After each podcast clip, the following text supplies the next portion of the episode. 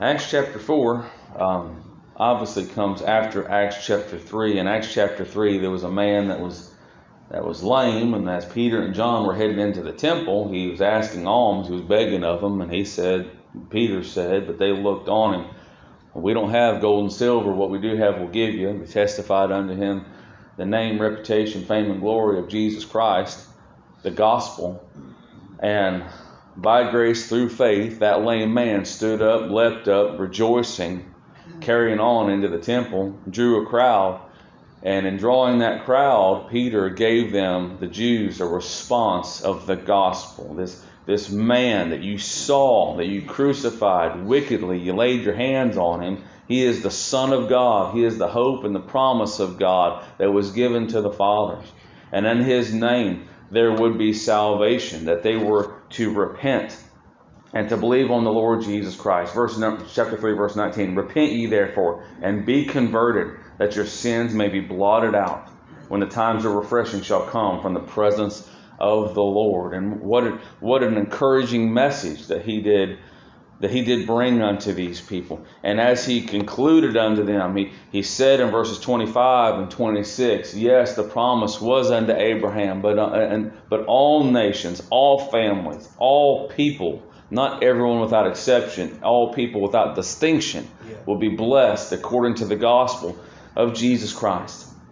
So in chapter 4, we're going to get through verse 22, 1 through 22. We're not going to read it, then reread it. But I want you to see what happens at the pre- at the preaching of the gospel. The title of this lesson this morning is "The Gospel is Offensive." The gospel is offensive. Was Peter going out attempting to be offensive? I don't believe so. But by necessity, the gospel is offensive. If you've never been offended by the gospel, I encourage you to see yourself as a sinner and to repent and believe on the Lord Jesus Christ. The gospel is offensive. If you know, read with me here, verses 1, 2, and 3 of chapter 4, what you're going to see in the first three, three verses, chapter 4, verses 1, 2, and 3, you're going to see that religious and self assured people don't like the gospel. Okay? We saw that personally played out. They had a, a holiday parade in town here a, a, a couple years ago. It feels like just just a few minutes ago, but a couple years ago, we went we were walking down the road with Bibles and literature and, and the pamphlet that we hand out, just like when we go out into the in, in our public ministry. It, it, it says, "I'm looking for sinners," right? And there were people that were religious and self assured, and many of these people were highly upset. Uh, that they that well, I'm a sinner. I, I, I don't need I don't need anything. They were they were religious. They were self assured. Look at verses one, two, and three. And as they spake unto the people, this is okay. So when we see chapters, sometimes we forget just the the simultaneousness of what's happening. As and as they spake unto the people, while this was going on, while Peter was preaching unto them, chapter 3, verses 12 through 26, as they spake unto the people, the priests and the captains of the temple and the Sadducees came upon them. Think about this. These were the people that were ministering in the temple. These were the religious elite on both sides of the aisle. When you, when you think about um, the our, our Congress, you have mostly you have your moderates sit kind of close to the middle, and physically you have your conservatives sit on one side and your liberals sit on another. So both sides of the aisle, liberal and conservative. You had the priests there, and in the pre uh, the, the, priesthood here, you had uh, the religious conservatives, the strict legalists. You know, those that have said, I have never sinned, I have kept the law. Think of what Paul said about his, his, his firmness being a Pharisee. He, he called himself the chief of sinners, but he relied on his, his strictness according to the law. Uh, uh, the, uh, uh, uh, this tribe and this, and kept the law and perfect and blameless, and so on and so on. You had those that were just by the letter and by the box check, check, check, check, check. And you also had the Sadducees. These were the religious liberals. They denied the resurrection. These are the people that came to the Lord Jesus Christ and said, if a woman is married by so many brothers, eh, in eternity, whose wife is she going to be? They, they were mocking him because they didn't believe in the immortality of the soul. They didn't believe in the resurrection. They, they, they believed in the here and the now, and, and, and, and they were more liberal. But you have both these people agreeing, they, they were in agreement that what Peter and John had to say was wrong. And if you see, if you if you preach the gospel, and, you, and Peter, he didn't change his message a whole bunch, did he? I mean, see, he said different words, but the message remained the same in chapter two and in chapter three, and we're going to see it again here in chapter four. But both sides of the aisle will agree that the gospel is offensive. That's why they came upon them. It wasn't to invite them to dinner. It wasn't to, to, to hang out with them and say, you know what? You have your own ideas on how to be religious before God. Why don't you come in with the priests and with the Sadducees and we'll just sit in a big circle and powwow and sort this thing out? No, they're going to try to shut them down. They were offended. They were offended. Keep reading verse 2. Being grieved. You ever talk to somebody just told them the, the gospel that all men are sinners. I was speaking with someone earlier this week, and they denied the depravity of man. Oh, I, no, men are not adverse to God. No, by birth, they, they are not adverse. They're okay before God. What I had to say concerning the gospel and the total depravity of man, according to scriptures, that men, women, boys, and girls are at enmity with God, Paul said to the Romans. They were grieved. Oh no, these things can't be. They were grieved that they taught the people and preached through Jesus the resurrection from the dead, his death, burial, and resurrection. Now, if they would have taught works, or if they would have taught uh, vain philosophies, or if they would have, if they would have taught anything, they might not have been grieved. If they tried to find common ground with the Pharisees and with the Sadducees and with all these other sees, then they, they, these people would not have been grieved. But I, I tell you this the gospel is offensive and it will grieve those who are religious and self assured. You see people get mad, it's because they are they are content with their religion and their, their assurance in that religion. I feel heartache and sorrow for folks because I know what I have and I know what Jesus Christ did for me. If someone has assurance in what they have done or what they believe or what whatever, anything but the gospel of Jesus Christ, then they will be grieved that Christ alone can save from sin. In His authority, in His death, His burial, and His resurrection, religious and self assured people will be grieved. And they laid hands on them, and this wasn't to show their approval, such as one would do at ordination. No, they, they took them, they bound them, and put them into the in, in hold. They arrested them until the next day, for it was now eventide. Okay? So it's late in the day. So now they have time to think things over. You, you ever said something like, you know what, I don't know what I'm going to do, but I'm going to sleep on it? You ever said something like that? I'm going to sleep on it. These people, being offended by the gospel, are now going to sleep on it, and when they wake up the next day, they have clarity that they are continually offended by the gospel. They are grieved at it. Who is not offended by the gospel? Those that are lame, those that are hurt, those that are bound and shackled in sin, those that have need, those that are sinners. The righteous have no need of repentance. But sinners, Christ said he came to save sinners. These men and women in verses 1, 2, and 3, they weren't sinners. They were okay. They were religious. They had things all sorted out. The Lord saves his people. Look, read verse 4. Howbeit, you know, you had these people over here, self assured, religious, angry, grieved, come upon them out of sorts. Man, they were upset. They at opposite ends they came together to disagree with the gospel of Jesus Christ. Howbeit, many of them which heard the word believed. How did they do that? Look back at chapter 3 and verse 16.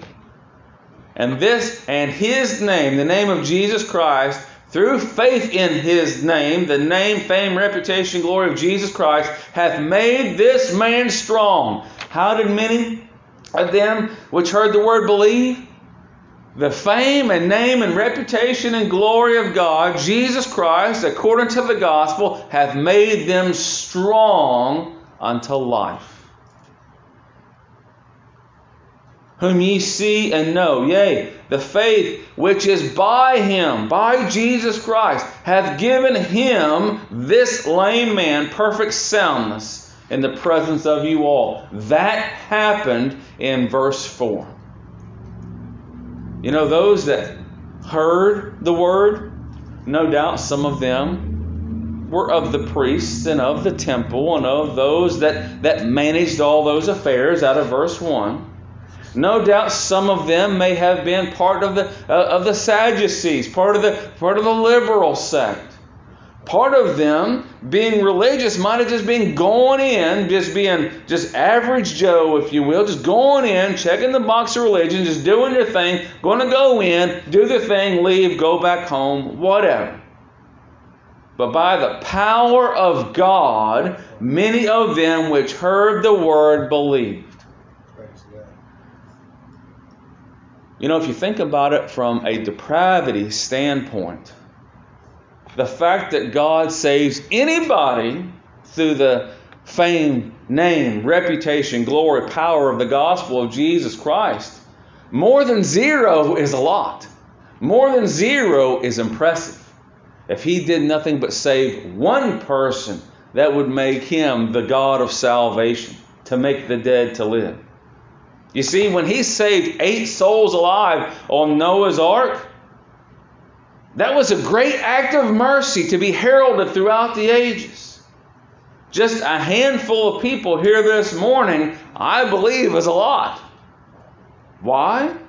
Because he would have been right to leave every one of us alone in our sins. He would have been right to leave every one of us alone in chapter 4, verse 1, religiously unsaved, content with ourselves, marches straight into a devil's hell. He would have been right to do that. But the Lord saves his people. Howbeit, that howbeit is an interruption of verses 1, 2, and 3. It, the Lord bursting forth according to the gospel of Jesus Christ. Howbeit, many of them heard the word, believed. Some people heard the word and didn't believe. You know, after the Lord Jesus Christ resurrected Lazarus, from, from the dead in John chapter 11. Look over there in John chapter 11. Oh, what, what sweet and glad news that some hear and believe. In John chapter 11, turn over there. In verse 45, and put some kind of marker there because we're going to come back here in just a moment. Then many of the Jews, uh, chapter, John chapter 11, verse 45, then many of the Jews which came to Mary and had seen the things which Jesus did believed on him. But some of them went their ways to the Pharisees and told them what things Jesus had done. They saw it too, they heard it too. Well, what's the difference in verses 45 and 46? The power of God in salvation. Right. Faith that is by Him in the death, burial, and resurrection of Jesus Christ, the God that makes the dead to live. The Lord saves his people. At the preaching of the word, look at that. How many of them which heard the word believed? The Lord saves his people from their sins at the preaching of the word of God, salvation and repentance through Christ's gospel. The book of Acts, written by Luke, look back at the book of Luke. Chapter 24 and verse 40, 46. And he said unto them, Thus it is written, and thus it behooved Christ to suffer and to rise from the dead the third day. That's consistent with what Peter's preaching. And verse 47 And that repentance and remission or forgiveness of sins should be preached in his name, fame, reputation, glory, his gospel among all nations, beginning at Jerusalem. What a simple what a simple recipe that the Lord has given his people. The preaching of the word. Child of God. We're not, it, it, we're not to overcomplicate things. What are we supposed to do? We're supposed to tell a lost and dying world to repent and believe Jesus Christ's gospel. Well, that's offensive. Yeah, it is. To most. But to some, the preaching of the gospel, it's the power of God unto salvation to the Jew first and also to the Greek. Isn't that wonderful? It's not through song and dance, it's not through wonderful speeches. It's the preaching of the Word of God and the power of God Himself to make the dead to live. And many of them which heard the Word believed. It's not because Peter really knew how to get into their psychology, it's because Jesus Christ, according to His gospel, made them to believe. He made them alive. Through God, faith or belief in Christ. Again, Acts chapter 3, verse 16. In Him and by Him and through him there is belief. We keep reading here. And the number of the men was about 5,000. That's the men. Not counting the women, not counting the children. That's the men. That, that, that has a call back to uh, old Israel when they would count the fighting men. So this is just a, a, a portion of those that believe. The men, 3,000. Or excuse me, 5,000. So you have 3,000 in chapter 2, you have one person in chapter 3, and you have 5,000 in chapter 4. So which was, let me, I'm not going to ask you which was the greater work. I'm going to ask you which work was insignificant. If you were saved in Acts chapter 2, would you think that was a small thing? If you were that one man saved in chapter 3, would you think that was a small thing? If that was you, I tell you what, children of God, yes, the Lord saves his people from their sins, but it is no small thing when he saves each and every one of his children.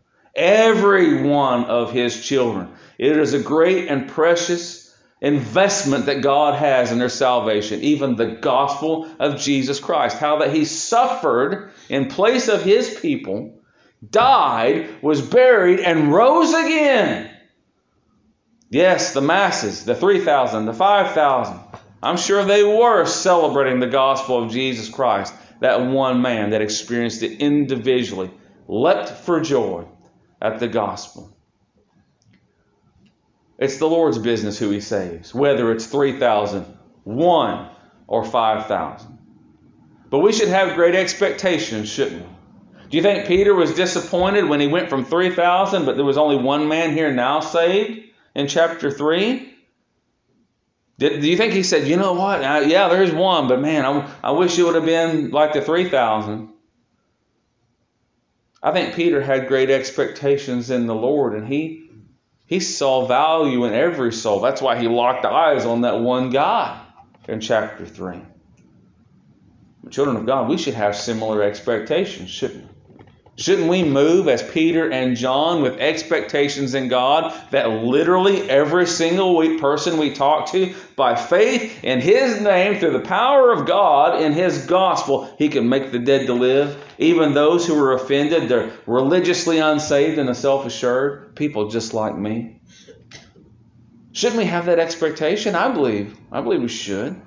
God is no different today. Could He save all of Silsbee and Fred and Kountze and, and, and, and just we'd have to have services down here at the Silsbee football field one day? He could do that. Yep. If you doubt it, read the scriptures. We should have this expectation. We should announce repentance to sinners and to call upon the name of the Lord Jesus Christ. Chapter 3, verse 19 Repent ye therefore and be converted that your sins may be blotted out. He's talking to the masses there. There's at least 5,000 people he's talking to, 5,000 men. Chapter 2 and verse 21.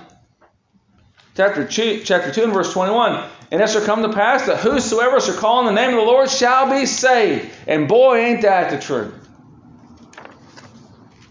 Why would they call on the name of the Lord? Because someone told them you're a sinner. You're in need. You have need of salvation. You're desperate and without hope. But Jesus Christ died for the ungodly. Repent and be converted.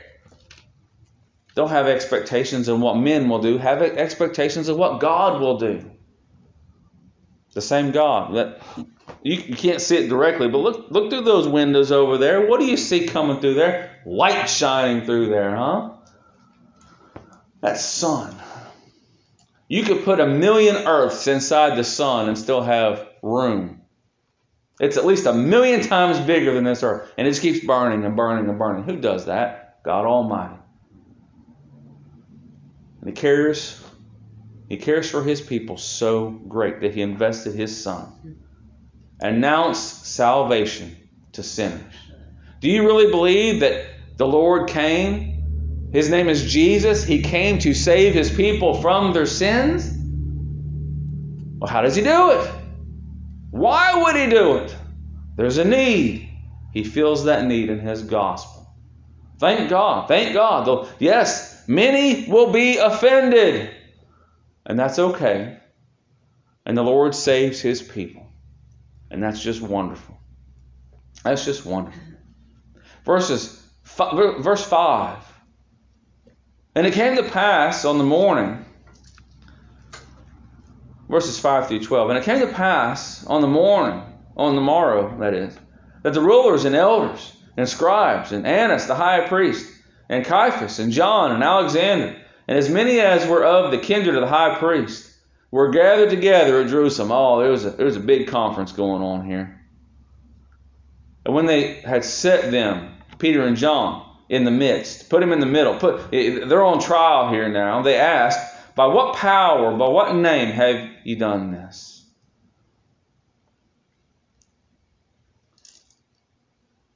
Then Peter, filled with the Holy Ghost, said unto them, "You rulers, people of, uh, uh, uh, rulers of the people and elders of Israel, if this day would be examined of the good deed done to the impotent man, by what means he is made whole, be it known unto you all, and to all the people of Israel." Pause there just for a second. By what power?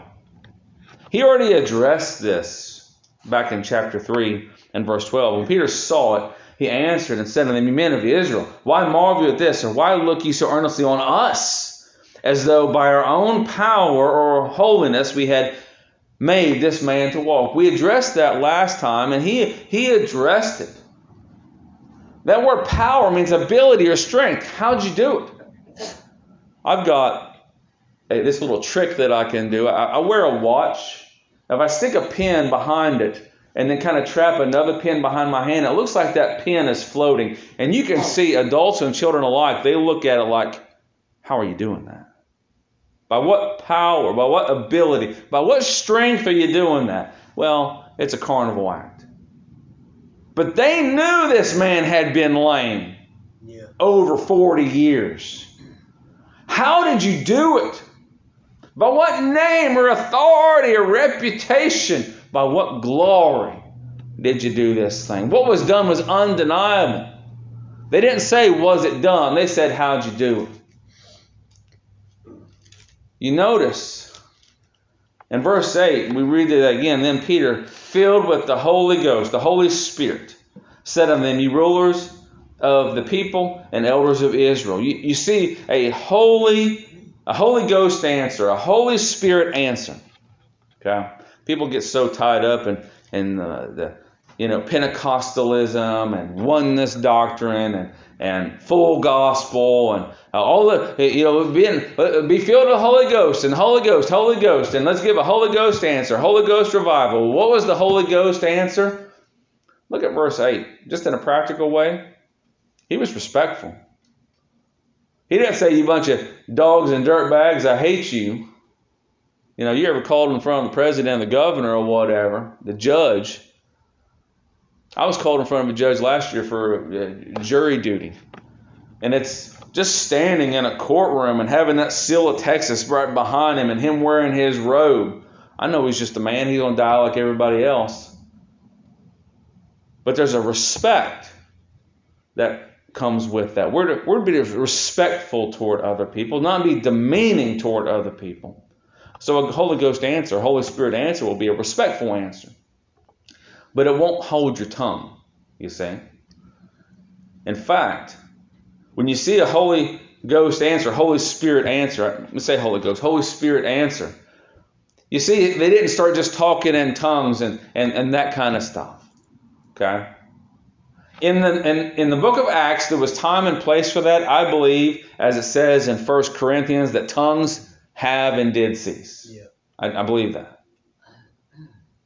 The purpose of tongues is to convey the message of the gospel, the wonderful works of God, to other languages, so that both people know what is being said. Mm-hmm.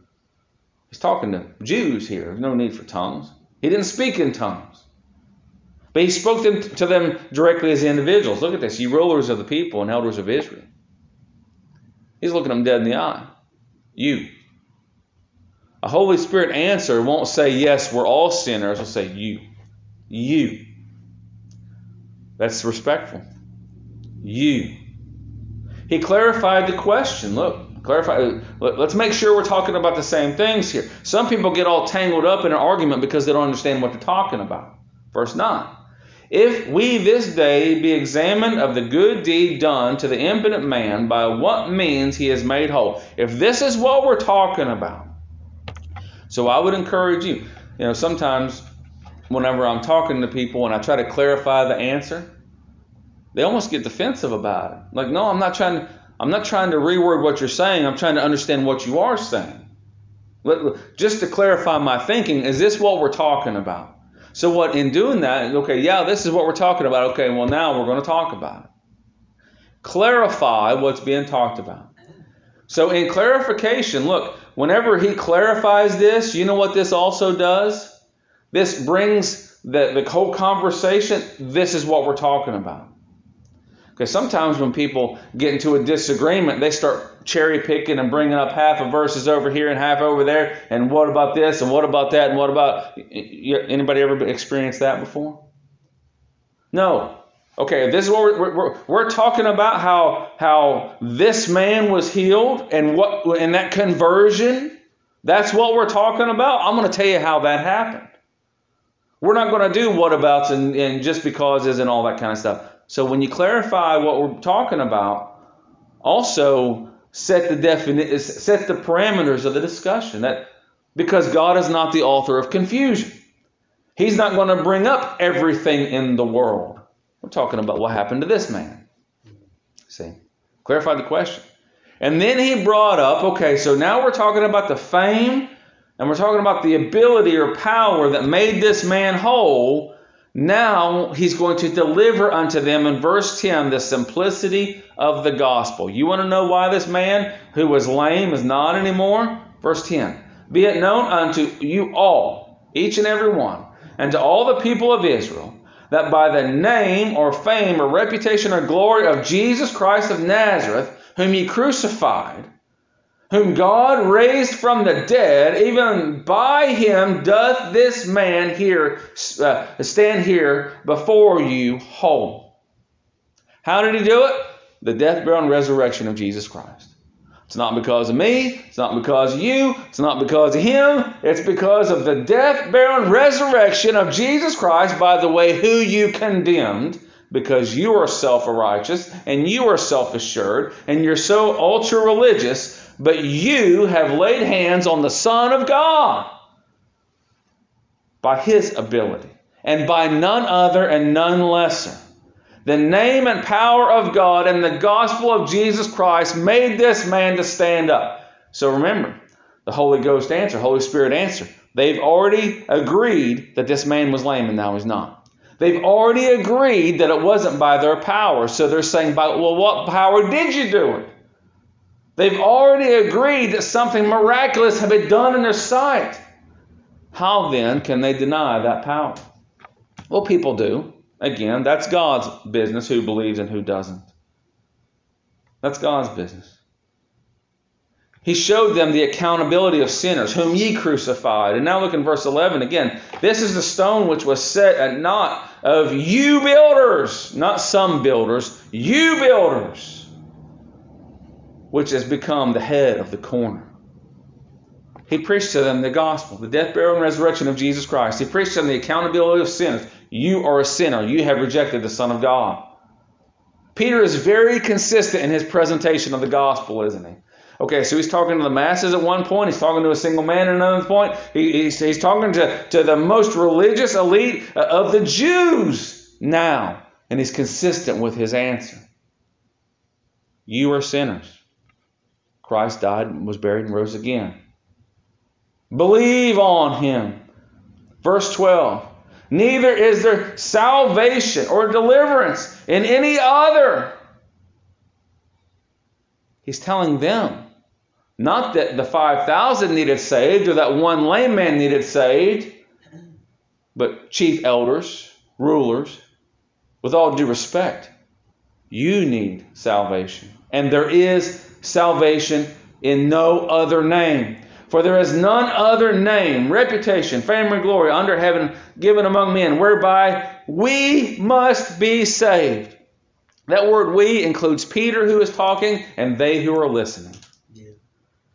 It's of a need, a necessity. Salvation. Yes, but who needs it?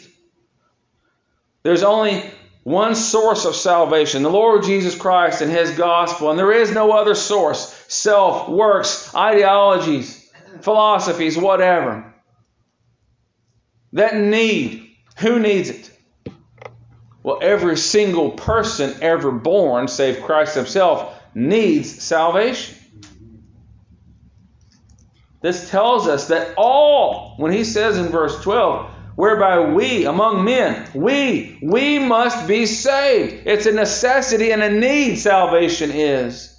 And there is exactly one by which this need and necessity can be fulfilled, and that is Jesus Christ alone. He didn't, again, talk to them about common ground. He didn't say, well, you believe this, and I kind of do, so we, let's, let's fellowship around basic elements. No doubt they were offended when he said, You must be saved. We must be saved. At that, uh, this name and this ability, this power that you have no comprehension of. Same kind of conversation the Lord Jesus Christ had with Nicodemus, isn't it? Are you a ruler of the Jews and you don't comprehend the new birth?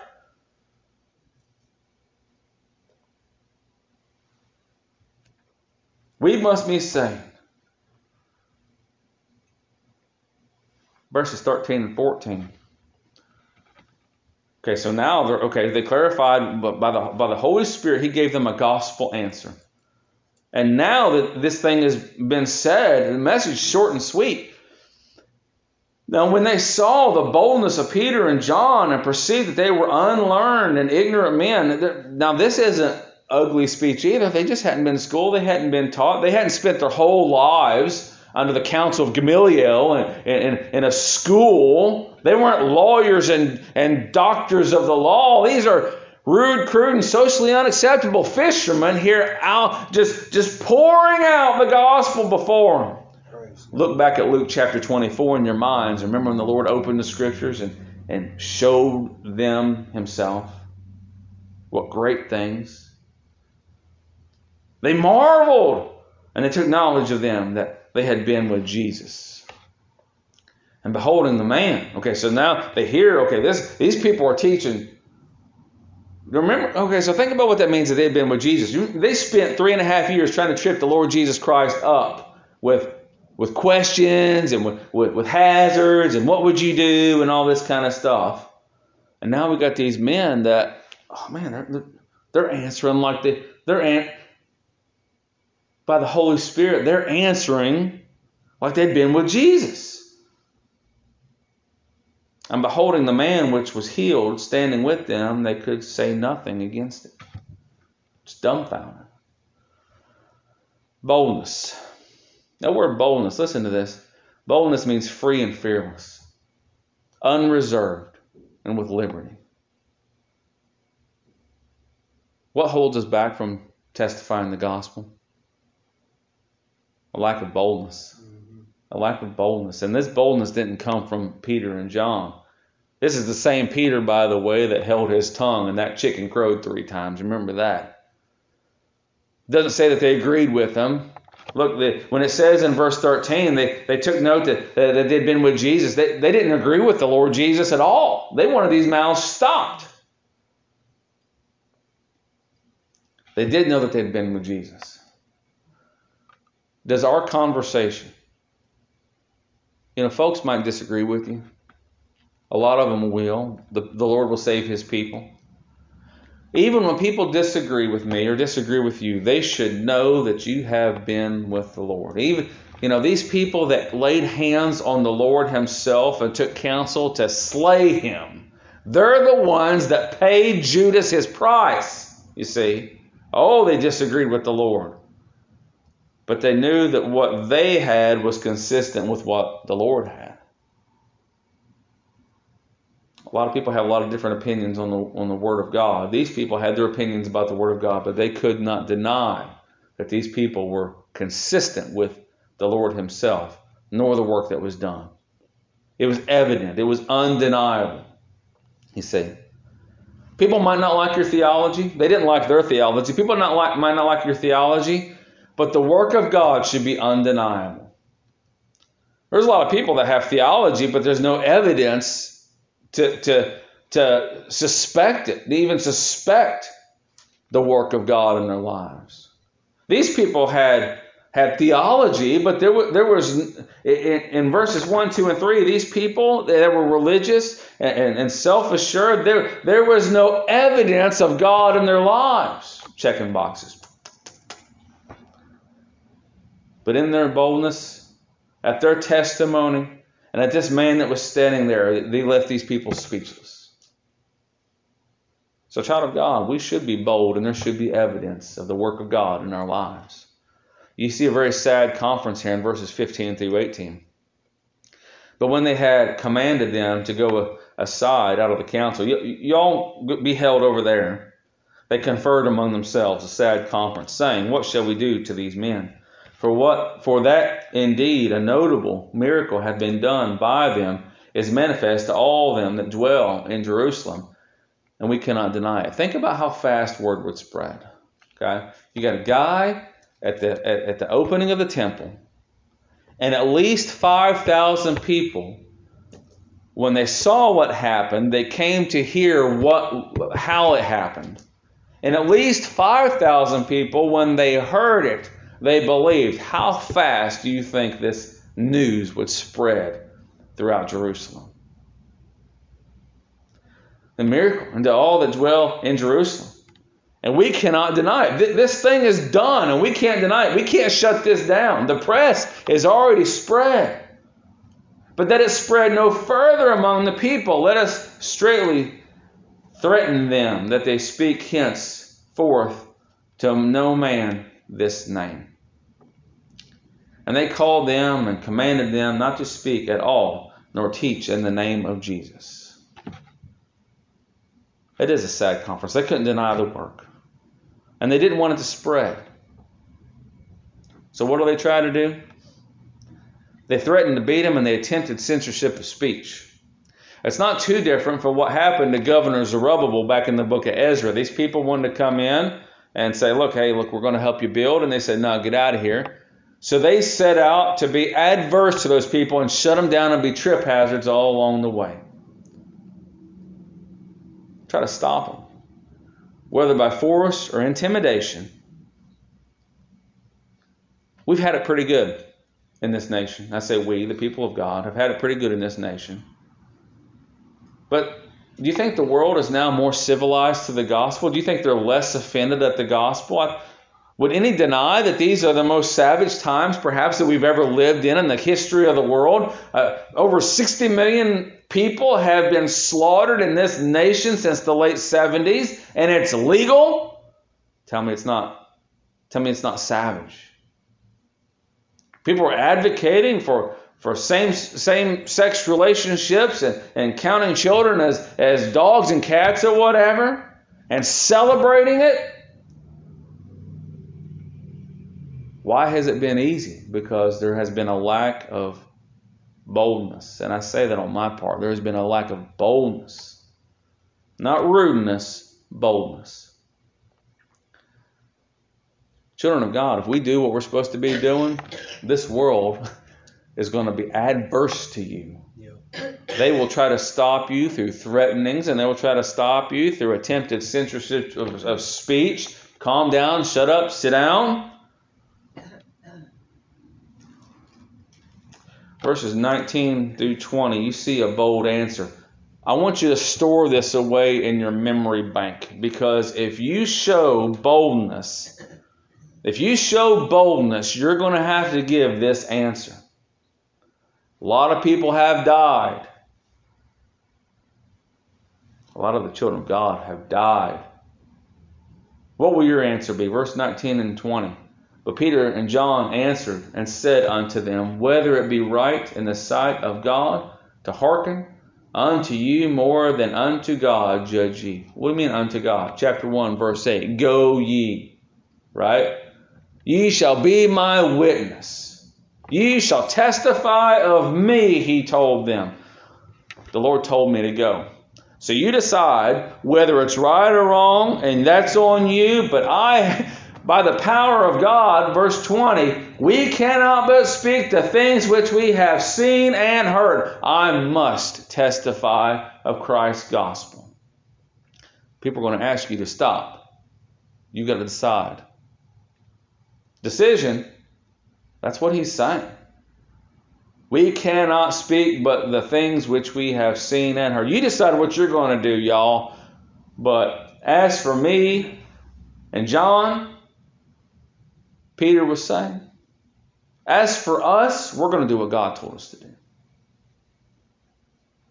Do we obey men or God? This may have its consequences before men, but I tell you what, our greater command and authority is God Almighty. And we live in a free nation right now, but that might change overnight. Then what will you do? You see, if people, if we have a hard time, if I have a hard time when it's easy, what about when it's not easy?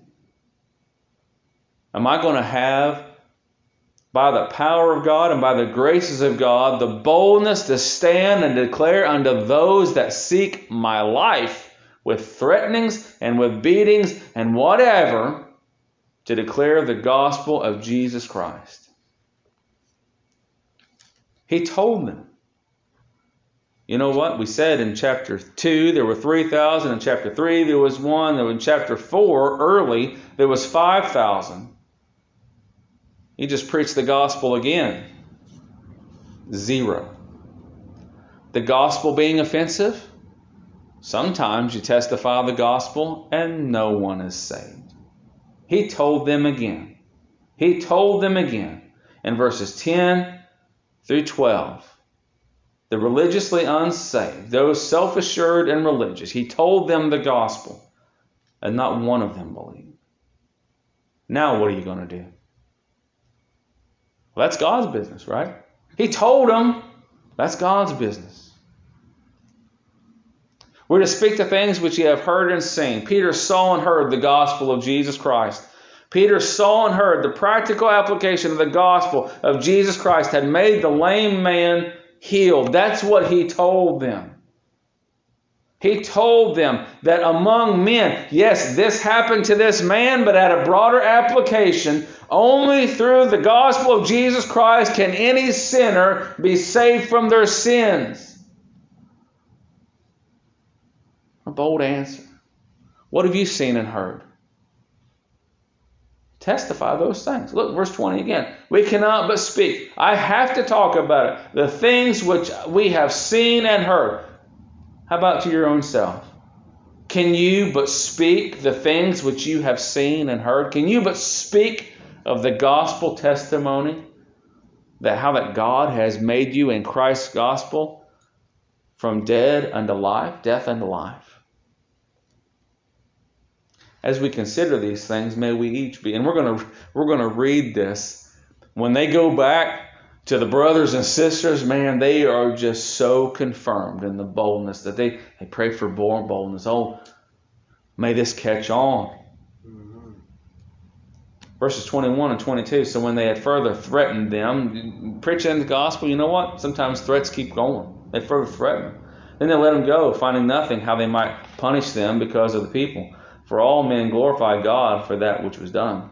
For the man was above 40 years old on whom this miracle of healing was shown.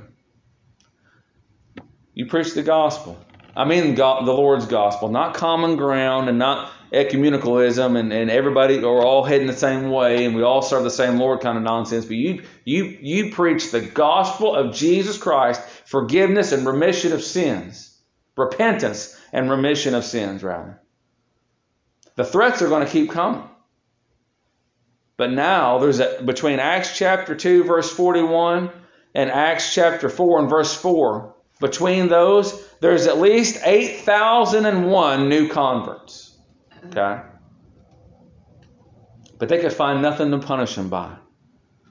These people didn't want to lose their place or their station. I, we mentioned John chapter 11 earlier. That's what they were taking counsel. Like, hey, look, we got to shut this thing down because the Romans are going to see something going on and they're going to hammer us all and we're all going to lose our place. We got to get this calmed down.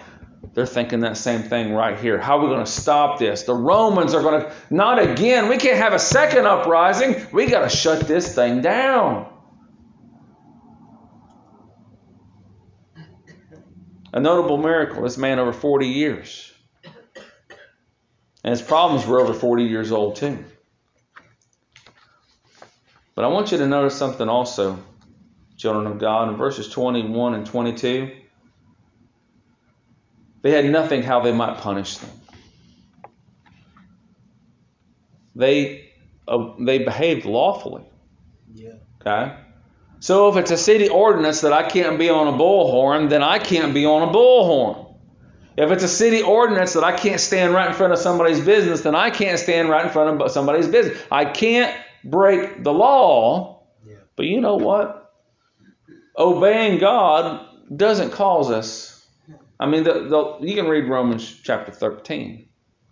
These things are put in place for the protections, right? Laws and everything. These people weren't breaking any laws, they were just merely offending people in the gospel. As we attempt by the power of God, and He uses us in our feebleness we should never give anyone an occasion. Now we will because we're sinners. But we should desire to never let anyone have anything they can accuse us by. Not being a filthy business person, not being, you know, a, Uh, a low life or a drunk or whatever. Under scrutiny, as being faithful ministers of the gospel, we should not be offensive by our own flesh to folks.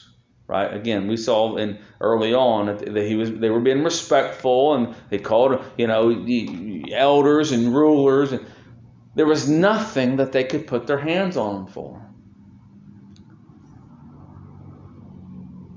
This talks about their way of living. Okay? We are to trust the Lord, we are to broadcast the gospel, we are to do what he says. We're to live lawfully. So, children, the gospel is offensive. It is offensive. And when I say that, when I say that, that man has nothing to offer unto the Lord, that the offering that is suitable is the gospel of Jesus Christ, deep down in my pride, I, I want to think there's something I can do. Thank God for several assurances throughout the day of how weak and helpless and pitiful I am in my total need of Christ. The gospel is offensive. People who are, are okay don't like it. And I say that I was okay and I didn't like it until by the power of God I knew I wasn't okay. And calling upon the name of the Lord, I had to have it. The Lord saves his people from their sins. He opens the hearts. He makes the dead to live. He does so through His name and through His power in the gospel of Jesus Christ, His death, burial, and resurrection. Children of God, be bold. Be bold in your declarations of the gospel, and may, as that lame man over 40 years is now leaping for joy, may our lives be evident, an evident witness of the work and power of God according to his gospel. People will conspire to stop you. They'll hold conferences. They'll do all kinds of everything. They'll start avoiding you. They'll, they'll be all, they'll, so many, incomprehensible the ways that people can try to shut down the gospel of Jesus Christ. Be bold. Be bold. Don't be, don't be a jerk. Be bold. Live in such a way that none can find any true reason to punish you outside. They can't stand the gospel of Jesus Christ. In doing such, you will follow the apostles' pattern as they followed Christ's pattern. He told them in John chapter 10, they asked, Will you tell us plainly if you're the Christ? I told you already. You don't hear me, you don't believe me because you're not mine. My sheep hear my voice, and I know them, and they follow me. Did that offend them? You better believe it.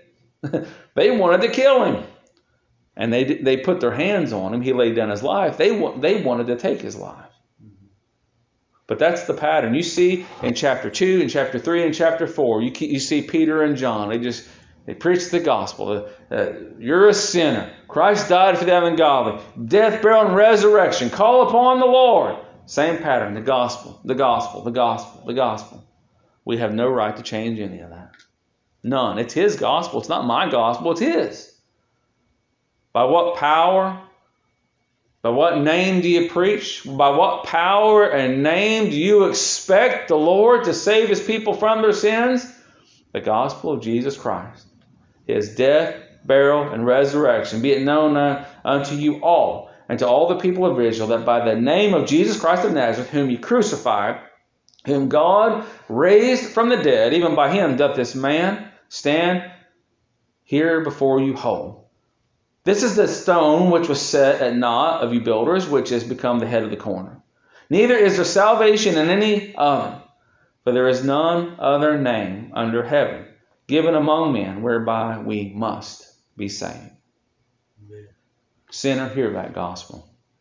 Be done with your religion. Be done with your self assurance. Be done with yourself. Repent ye therefore, and be converted that your sins may be blotted out. And it shall come to pass that whosoever shall call upon the name of the Lord shall be saved. You're a sinner. Jesus, the Son of God, was born in the likeness of men. He came to save his people from their sins. In his substitution, Christ judging him for sinners, for his people. He died, was buried, and rose again according to the Scriptures. He makes the lame to walk, even to leap and glorify God. He makes the dead to live. He saves his people from their sins. He causes them to hear the word of God and believe. Repent. Believe on the Lord Jesus Christ, and thou shalt be saved. May the Lord bless the preaching of his word.